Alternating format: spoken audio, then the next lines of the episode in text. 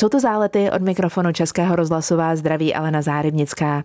Přesně za týden se běží Jizerská padesátka, její 650. ročník, legendární závod, kde se potkávají profíci a hobbyběžci. Jeho nejslavnějším účastníkem je můj dnešní host. V 80. letech byl fantomem Jizerské padesátky. Závod vyhrál jako jediný pětkrát a proslavil se tím, že jezdil zásadně bez rukavic a s ledvinkou kolem pasu. Jiří Baran, povoláním lesník, ale co hlavně vynikající sportovec, který se účastnil dvou mistrovství světa a dvou olympijských her.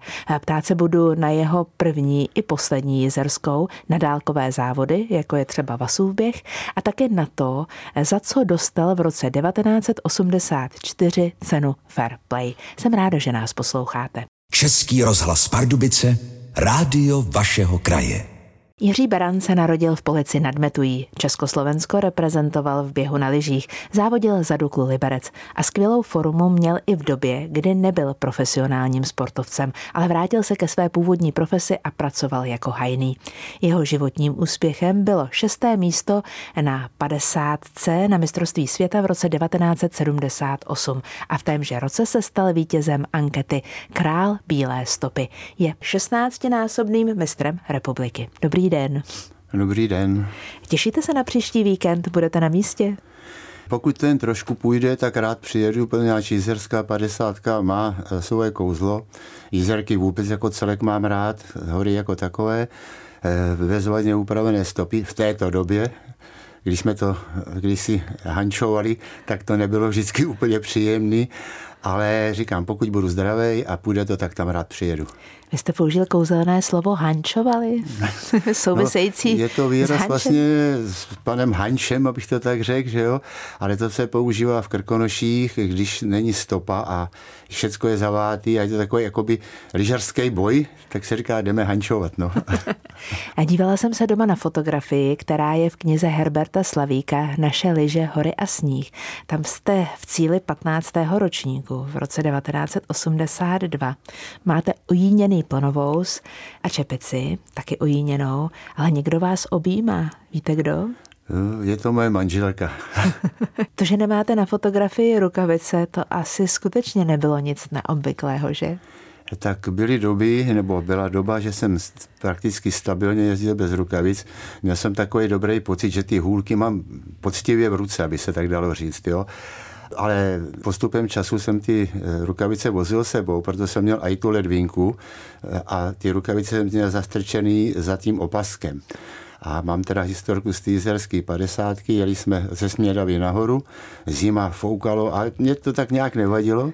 A vedle jel chlapík jeden a říká, mě je zima na ruce, pučně ty rukavice, když ty v nich nejedeš. No, tak jsem mu je půjčil, na on nich dojel a vrátil mě je tedy, jo, takže dobrý. Mluvila jsem o ceně Fair Play. Eh, vyprávějte mi prosím příběh, díky kterému jste v roce 1984 v Paříži cenu Fair Play dostal tak je to takový jakoby obyčejný příběh. Běželi jsme, řeknu to přes polní běh, na suchu, jak se říká, na podzim, s hromadným startem a vepředu běžel Petr Havel, náš bývalý vynikající atlet a asi kilometr a půl před cílem přeběhl odbočku doleva, za takovým plotem úplně to vidím a hnal rovně dolů. A já jsem tam doběh asi těch 15 metrů za ním, co jsem měl ztrátu, tak na něj volám a Petře, zpátky, zpátky. No a udělal jsem, asi to bylo gesto trošku, že jsem tam ostal stát a těch 15 metrů jsem mu zase daroval a on teda vyhrál a já byl druhý. A v cíli jsme si z toho dělali legraci, říkám, víš, to jsem trouba, mohl jsem být první, no a takové, jak to bývá. A byl tam kdysi republikán Josef Krejza, jestli to už je teda neboštík, tak o něm můžu mluvit. A ten dopisoval tenkrát do československého sportu, tam to uveřejnil a na základě toho jsem dostal naši domácí cenu, no a pak mě vyslali dokonce do Paříže, no tak to bylo pěkný. Kde tu cenu máte vystavenou teď? A jak vlastně vypadá? Je, řeknu to ještě trošku jinak, je to ostuda je to stočený v té tubě takový.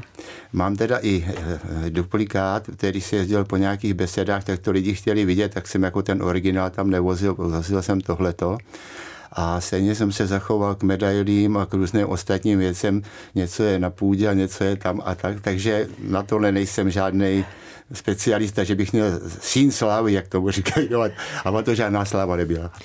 Byl nějaký moment, kdy jste během kariéry chtěl v uvozovkách běžky pověsit na hřebíček? No, v podstatě asi nebyl. Tam spíš přišel ten okamžik, že asi v tom roce 84 se ve mně jakoby říkám, proč to vlastně ještě děláš, jako takhle v tom rozsahu, takhle to řeknu. A ono to možná by vyplývalo i z toho, že jsem sportoval úplně od malička, takže těch let jsem u toho strávil spoustu. A zároveň teda už doma byla větší rodina, měli jsme tři děti v té době, když jsem končil, takže to bylo jedno s druhým. A prostě najednou jsem cítil, že by bylo dobrý vrátit se do lesa. První výhra na Jizerské 50 mi udělala sezónu, eh, řekl Jiří Beran v nějakém starším rozhovoru. Psal se rok 1979 a závod se tehdy konal týden před mistrovstvím republiky.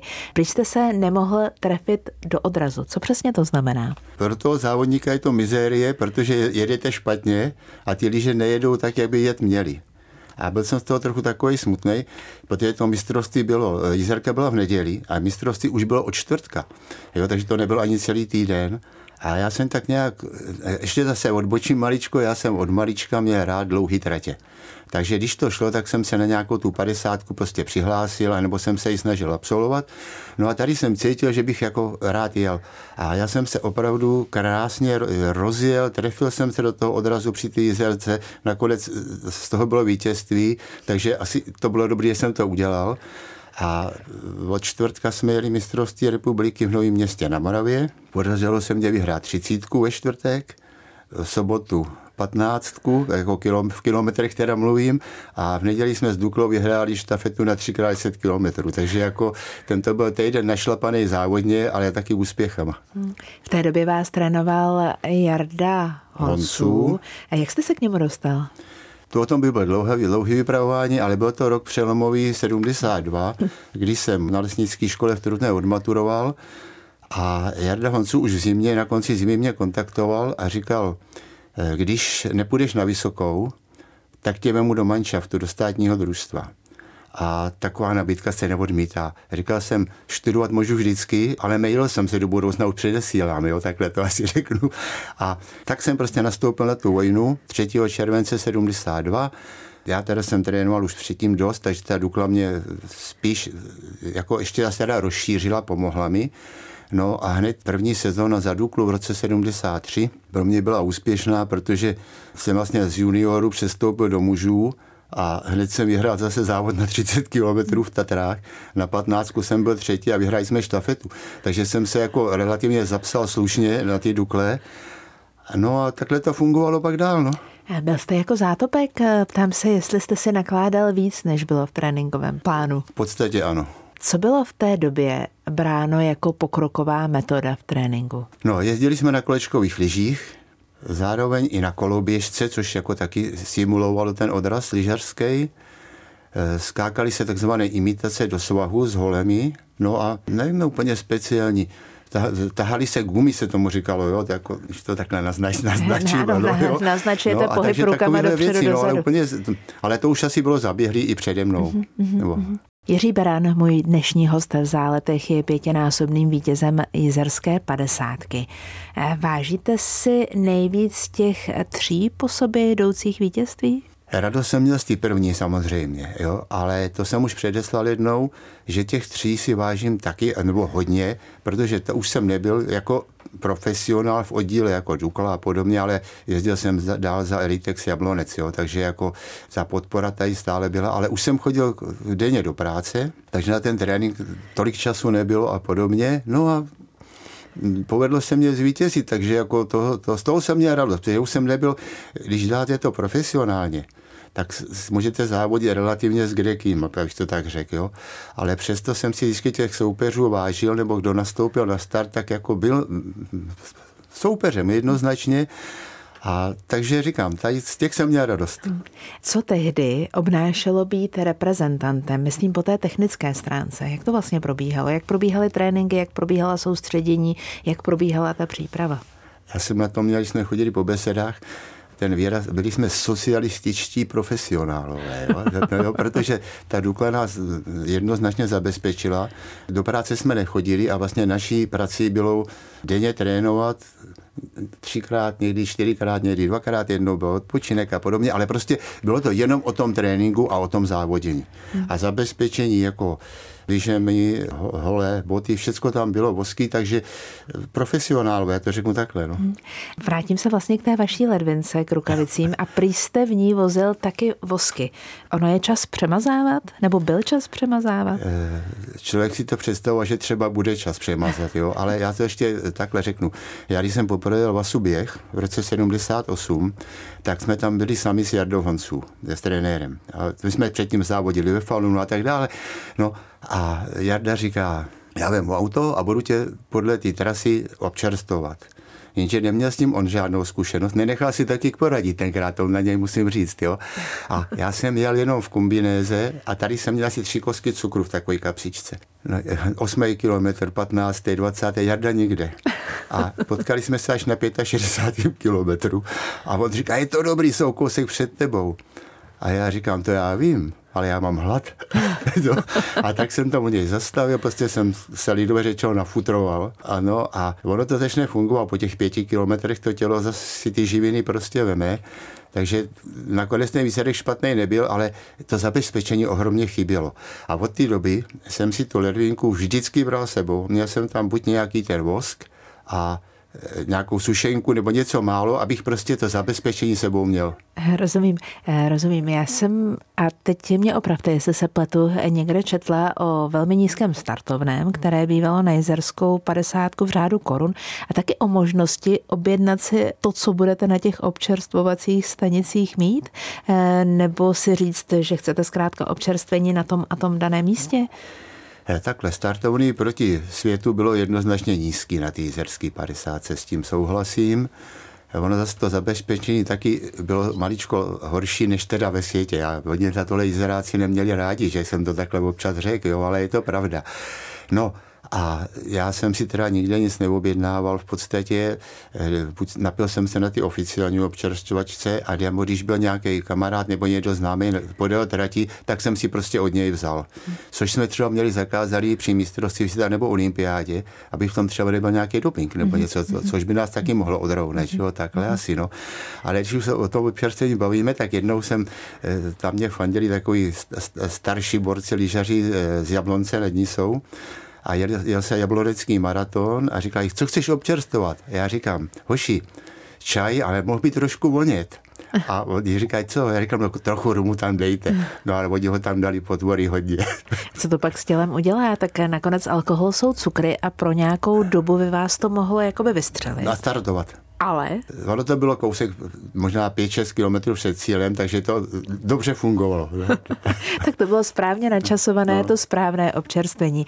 Eh, Jiří Beran, posloucháte zálety no. o Jizerské 50. Dnes mluvíme především. Český rozhlas Pardubice, rádio vašeho kraje. Jiří Berán, legendární běžec, pětinásobný vítěz jizerské padesátky, byl i účastníkem dalších dálkových běhů, například legendárního Basova běhu. A kolik startů v zahraničí na těch dlouhých bězích máte za sebou? Tak spočítaný to nemám. Basův běh konkrétně třikrát, Marčio Langu dvakrát, třikrát Finlandii, Engadinský maraton asi dvakrát, Kovásalauf, König Ludwig Lauf nebo Dolomiten Lauf, takže jako tohle jsem objezdil v letech 83, 84, ale to už jsem nebyl ve státním družstvu, ale byl jsem v takovém profesionálním mužstvu rakouským u Kneisel týmu.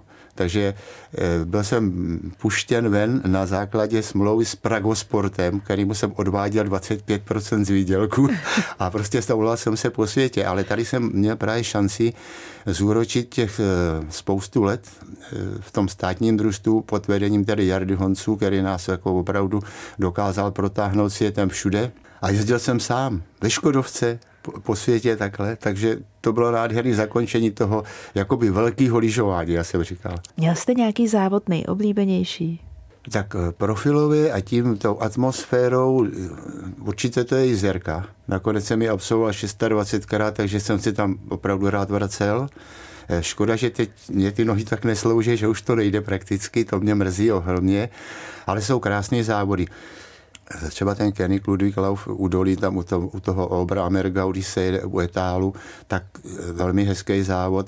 A ono, každý závod se eh, vnímá trošku jinak, eh, i když je počasí, upravená stopa, a daří se vám. Takže říkám, vypíchnout jenom jeden by nebylo asi úplně dobrý, ale rád se, jsem se vracel na tu jizerku. Mm-hmm.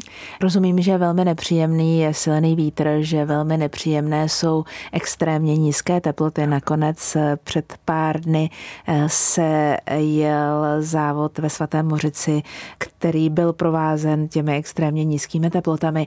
Kdy jste se dostala na hranici toho, že už eh, se to dál nedá zvládnout? Byl nějaký takový moment ve vaší běžení? Běžecké kariéře? V podstatě nebyl, protože když už jste venku, a bude tam takový mráz, a tak by vám taky mohlo jít o život, tak to musíte zvládnout.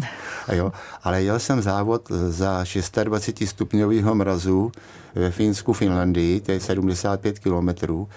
A na startu stálo 13,5 tisíc lidí. Z toho tisíc lidí vůbec na start už ani nepřišlo a tisíc lidí stáhli během závodu ztratě, protože by měli omrzliny. Takže takhle těžký závod jsem absolvoval v takovém mrazu. To mám za sebou, takhle to řeknu. A je pravdou, že eh, jezdili jsme na přípravu do švédské Kiruny nebo do, do Murmanska, do Sovětského svazu tenkrát. A jeden den jsme v Kiruně, řeknu to česky, vylezli před barák a říkáme, kde pak jsou enderáci. Byli zalezli. Jo? No a my jsme šli samozřejmě lyžovat bylo 33 pod nulou a taky byly omrzliny. Takže hmm. jako eh, ten mráz mám zažitej, ale příjemný to není. Hmm. Když byste řekli jednu jedinou věc, která se používala při tréninku tehdy a používá dneska, co se nezměnilo za těch 25 let? Sníh. A, a ten se taky změnil, pozor, dělá se uměle, jo. Ale z těch, z těch technických, takhle, ten mate, to materiální vybavení se ohromně ne úplně změnilo, ale nesmírně vylepšilo. Jak materiálem, tak vším je to probádaný struktury na skluznicích a takových věcí, to by se mohlo, vosky byly potom fluorový, jelo to zase daleko víc. Změnilo se toho. Takhle, základní říkám, je tam sníh, lyže, hole, boty, styly se měnějí začalo se bruslit. Hmm. Jezdí se jenom soupaš. Hmm. Takže eh, ten pokrok se nedá zastavit v tom lyžování. Ale společným jmenovatelem eh, musí zůstávat pevná vůle toho sportovce. A ta touha tak trochu se sebe trýznit proto, aby dospěl k nějakému výsledku. Chápu to správně? Určitě. Zálety dnes hostí Jiřího Berana, mimo jiné i dvojnásobného účastníka olympijských her. Já jsem si až při přípravě všimla, že vy jste vlastně na svou první jezerskou nastoupil už jako velmi zkušený závodník, že jste vlastně závodil na 12. olympijských zimních hrách v Innsbrucku v roce 76 a pak až tedy na té jezerské. Proč jste ji neběhal dřív? Podstatě eh, na to nebyl asi čas a bylo to ten okamžik, jak jsem říkal, že, že člověk jakoby vyzrával a poznával sám sebe a v té době se snažil vlastně být maximálně úspěšný v tom reprezentačním družstvu, protože pokud chtěl absolvovat mistrovství světa nebo olympiádu, tak musel patřit mezi čtyři nejlepší v republice v podstatě. A ještě když jsem byl třeba jako voják základák, tak si člověk taky netrof úplně ve všem odporovat. A byli jsme přeci jenom vojáci, i když teda pozor, v další činné službě, ne tedy z povolání a podobně. A já jsem u vojáku nikdy být nechtěl. Ale díky tomu sportu to takhle dopadlo. Eh, říkám, těch pár mm, prvních let eh, člověk spíš jako poslouchal a snažil se dělat ten trénink tak, jak to vyžadoval eh, trenér a podobně. A nestavil jsem se na zadní, to jsem dělal až časem. Hmm. Uměl jste prohrávat? Co vás víc nakoplo k dalšímu tréninku? Jestli prohra nebo vítězství? V podstatě vás to nakopne obojí. Prohra. S tou se musíte umět smířit. Protože nemůžete jenom vyhrávat. To prostě nejde. A Eh, postupem času, jak jsem stárnul a víc a víc prohrával, hmm. tak jednou jsem někde takhle postával a šel tam nějaký chlapík a říkal, člověče, porazil jsem Berana, víš, jakou mám radost. A to, v tu chvíli jsem si uvědomil, že jak je to bezvadný závodit, abych dělal radost těm ostatním, už mě porazil. no. Díváte se teď na dlouhé běhy v televizi? Sledujete je? Když jsem doma a mám jaksi čas, tak se dívám. Dělám to, pokud je u nás sníh, tak to dělám tak, že se podívám na start a třeba prvních 20 minut, pak si jdu zaližovat a vrátím se na konec, protože abych koukal tři hodiny na soupaž, to, není, to není úplně tak nutný. Možná odeběhnete v ten daný časový interval skoro stejně tolik, co ne, oni. Ne, ne, už ne. Už ne. Eh, no, už ne. Kdybyste se teď postavila na start dlouhého běhu, o kolik myslíte si, že byste, kdybyste se vyždímal úplně na dno, byl pomalejší? O strašně moc a já bych to už ani neujel. Ale. Je to ostuda, fakt bych to neujel. Protože lyžuju málo a to tělo, eh, svaly na to musí být vycvičený. Hmm. Takže pokud bych byl natolik soudný, jako už teď eh, jsem soudný díky tomu, že mě ty nohy tak bolej, jo, tak eh, prostě bych se na ten start ani nepostavil. Hmm. Rád bych třeba tu jizerku jel. Já jsem jel vlastně eh, v předloni, byla ta doba covidová, to už je musím říct hmm. předloni, jak to mohl každý individuálně sám. Tak to jsem se krásně svez. Bylo 8 pod nulou, sluníčko, stopy krásně připravený. Byl, jel jsem to v pondělí, den po hlavním závodu. Úplně nádherný a byl jsem spokojený. Tenkrát, já nevím, u Zerku jsme jezdili asi 2,28 nebo kolik No a teď jsem to jel 3,45. Mm, nádherný no, čas. No, nádherný no, čas. No, no, Málo kdo no. by na takové číslo takové. byl schopen dosáhnout. Jen přijmejte tu chválu, vždyť si ji zasloužíte. Když se díváte na jezerskou padesátku v televizi nebo na nějaký jiný závod, podíváte se na závodníka, poznáte, jak se cítí, jak na tom je? Je to zajímavý, ale, ale poznám. Jo? Už vidím, a hochu, už to na tebe jde. jo? Tako, eh, ten projev toho závodníka je prostě najednou jiný. Hmm. Když, když mu docházejí síly nebo živiny a cokoliv jiného. S pětinásobným vítězem jezerské padesátky dnes mluvím v záletech. Je tu se mnou Jiří Beran. Já jsem se vlastně doteď nezeptala na vaše sportovní geny. Po kom je máte? No tak ně, něco asi mě dali rodiče přeci, ne? Ale takhle, ne, na lyžích jsem začínal jako malý kluk s rodičema do polí na lyžích a tak. Pak jsem začal chodit do e, polický sportovky lyžařský, tam chodil i můj starší brácha a pod vedením Mirka Hejníše to byl bezvadný terén, to byl jako náš druhý táta, e, jsem se pomaličku teda dostával díky tomu tréninku a i tomu fakt Mirkovému vedení to bylo bezvadný. No a přicházeli malí trošku nějaký úspěchy. Vyhrál jsem okresní přebor, pak krajský přebor, no pak nakonec přebor republiky v dorostu. No a tím se to tak pomaličku eh, hromadilo, až to došlo takhle. No. Byl někdy nějaký moment v závodu, když teď zavřete oči ve studiu a vybavíte si ho jako ten nejsilnější, nejvýznamnější, možná třeba nejsmutnější nebo naopak nejveselější. Prostě zkrátka jeden střih, blik, tento závod, tento rok proto? Jako jeden z nepříjemných závodů jsem prožil třeba v Rusku v Murmansku. Tam se běhal maraton, tomu říkali, ale předtím to měřilo 54 kilometrů. A jelo se mi hodně dobře, ale v tom konci mě docházely síly a změnil se jako teplotně sníh, začalo to výrazně smekat a jeli jsme ve předu dvojici s Bažukovem, to byl v té době velmi dobrý a řeknu to šeredně, potvora eh, dva kilometry před cílem vyměnili lyžemu. No a tak jsem byl druhý. No. Hmm. Takže to jsou takové okamžiky, na který se, někdy se vám to vybaví, takováhle věc. Nebo i v tom Urmansku třeba hromadný start. Nedokázali to udržet na startu. Odjelo se o 8 minut dřív. Takže kdo ještě třeba teda měl vykonávat nějakou potřebu, tak už neměl šanci v podstatě. Tak to zkrátka promeškal. A, a, bylo to, a zase ještě to, ten Budmánsk nechci je teda moc pomluvat, ale prostě jeli jsme tenkrát s Honzou Fajstavrem, to byl takový začátku, nebo i dotečka velký vzor můj, náš velmi dobrý závodník. Jeli jsme právě spolu, to je ten maraton. A teď jedeme a říkám, Honzo, tam ze pravé strany přijíždějí nějaký lidi.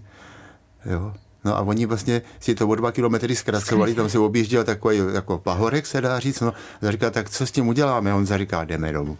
tak, tak jsme to vzdali, ten závod, a jsme pryč, protože jako Nemělo smysl. z toho radost nemá z takového závodění. No.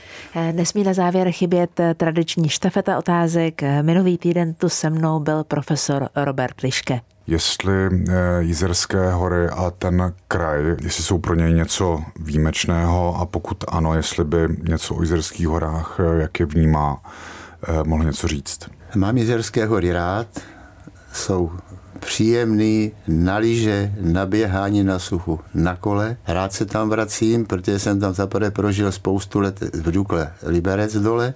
Strávili jsme tam spoustu času tréninkového a také mám trošku pod kůží. Celou tu oblast v podstatě od, od Malé Jizerky až nahoru na Štolpich nebo na Kvečihadla, z téhle strany ty jezerky mám ještě radši, než z té strany od Liberce. Rozumím a přesně vím, o kterém místě mluvíte, o Štolpichu, o štolpišských vodopádech. Eh, sama mám tohle místo moc ráda. Eh, tak děkujeme za inspiraci. No a příští týden to v Bílé stopě zůstaneme. Bude tu se mnou biatlonista Michal Schlesinger. Michale, zdravím, zdravím tě a Vím, že z toho odzávodil v životě spoustu s velkými úspěchy a tak dále. A docela by mě zajímalo, kdy na tebe přišel ten okamžik, že si řekl, že je potřeba skončit. Ráda budu tlumočit už eh, příští týden. Vidíte, a já jsem se vás na to nezeptala. Kdy vy jste si řekl, že je ten správný okamžik skončit? No, právě v tom 84. roce, to jsem vlastně po tom dvouletým kontraktu s firmou Kneisel a najednou jsem cítil, že to, už mě to tak ne, jakoby nenap, já nemám rád takové slova, nenaplňuje, jo, ale v podstatě to tak bylo. Cítil jsem, že je potřeba dělat něco jiného, něco pořádného tak jsem se vrátil do lesa a začal jsem pracovat. Já vám moc upřímně přeju, abyste si spoustu času v životě ještě užili na horách, aby vám to, co jste ve sportu dokázal, dělalo radost a abyste měl co nejvíc času na to, abyste si tu radost v životě sám sobě i vašim blízkým mohl dávat. Tím naším rozhovorem jste jí dal vy mě, tak za to moc krát děkuju. I já vám děkuju a jsem rád, že jsem tady s váma mohl být. Krásnou neděli přejeme oba vám všem. Český rozhlas Pardubice, rádio vašeho kraje.